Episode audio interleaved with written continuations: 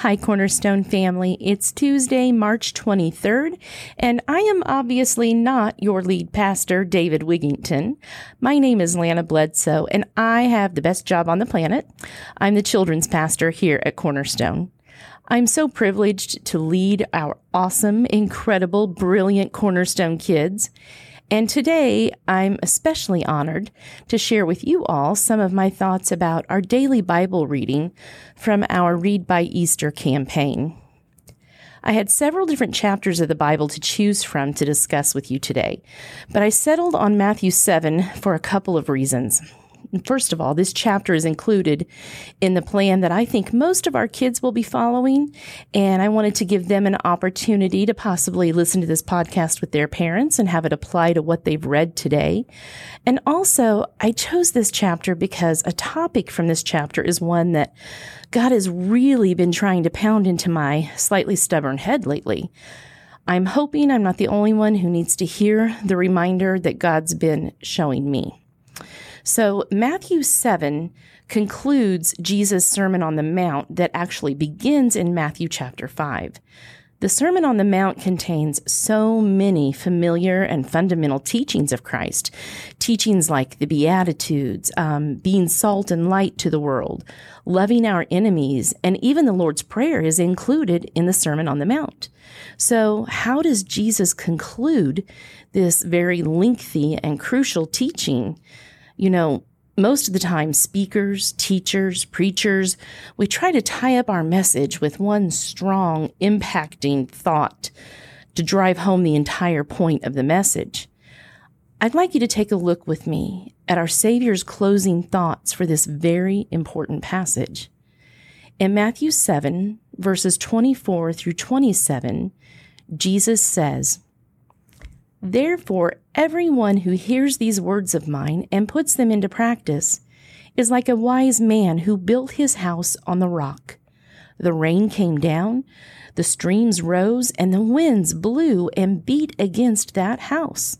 Yet it did not fall, because it had its foundation on the rock. But everyone who hears these words of mine and does not put them into practice is like a foolish man who built his house on sand. The rain came down, the streams rose, and the winds blew and beat against that house, and it fell with a great crash. Now, if you're like me and you were raised in Sunday school, you are very likely singing, The wise man built his house upon the rock, right about now. Or you might be singing, On Christ the solid rock I stand. This story about the wise and foolish builders is a very familiar one to most of us. We've learned multiple songs about it and we've heard many sermons about this passage. And that's really a point I want to zero in on today. God has been trying to teach and reteach me to not just assume that I know what he's going to say because I've heard this passage so many times.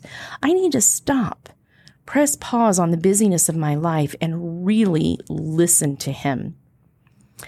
I was reminded of this story of the wise and foolish builders recently um, when I was talking to some friends of ours about the trials and travails of raising teenagers. And we were specifically talking about how frustrating it is to feel like your teens aren't listening. I told our friends that for many years, I hung something weird on our fridge in an effort to combat this hearing problem.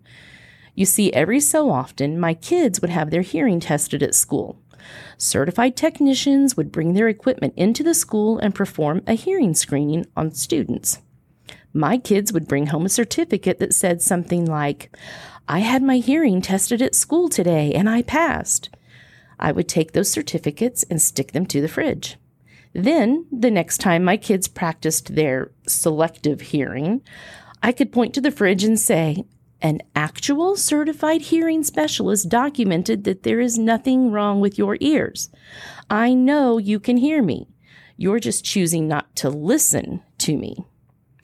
Now, I would say that to my kids lightheartedly, a little tongue in cheek, because after many years of parenting, I've learned that a little humor goes a long way when it comes to correcting kids.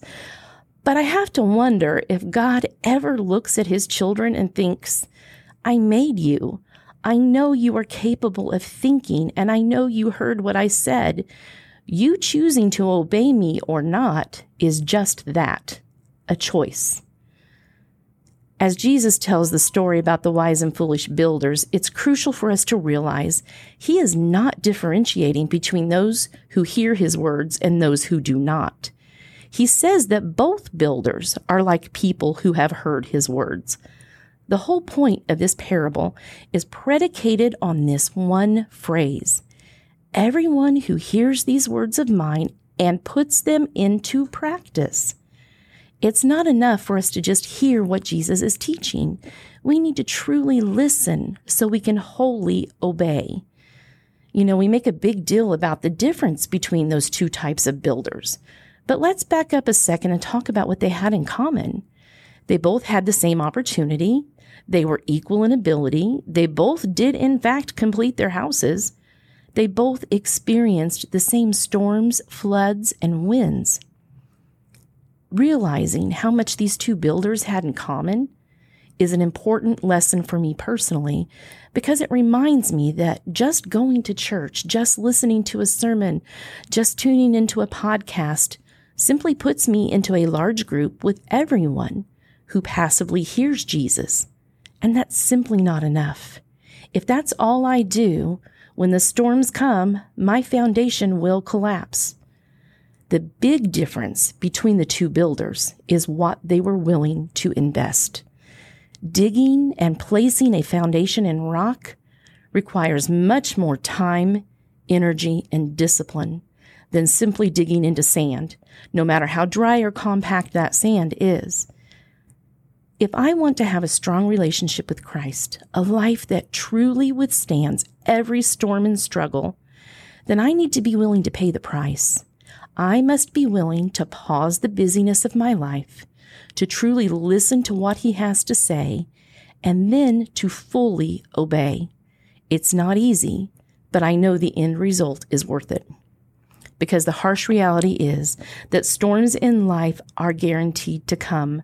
The difference is whether or not I am prepared to endure the storm. In John 16:33, Jesus says, in this world you will have trouble, but take heart, I have overcome the world. I want the foundation of my life to be placed in obeying the one who overcomes the world. Let me close by praying for you today. God, thank you for sending your Son to teach us through his word and to redeem us with his life. Help us to stop and truly listen to you today and every day. Most of all, help us to be a light pointing to you so that others may find life through your Son. In Jesus' name I pray. Amen.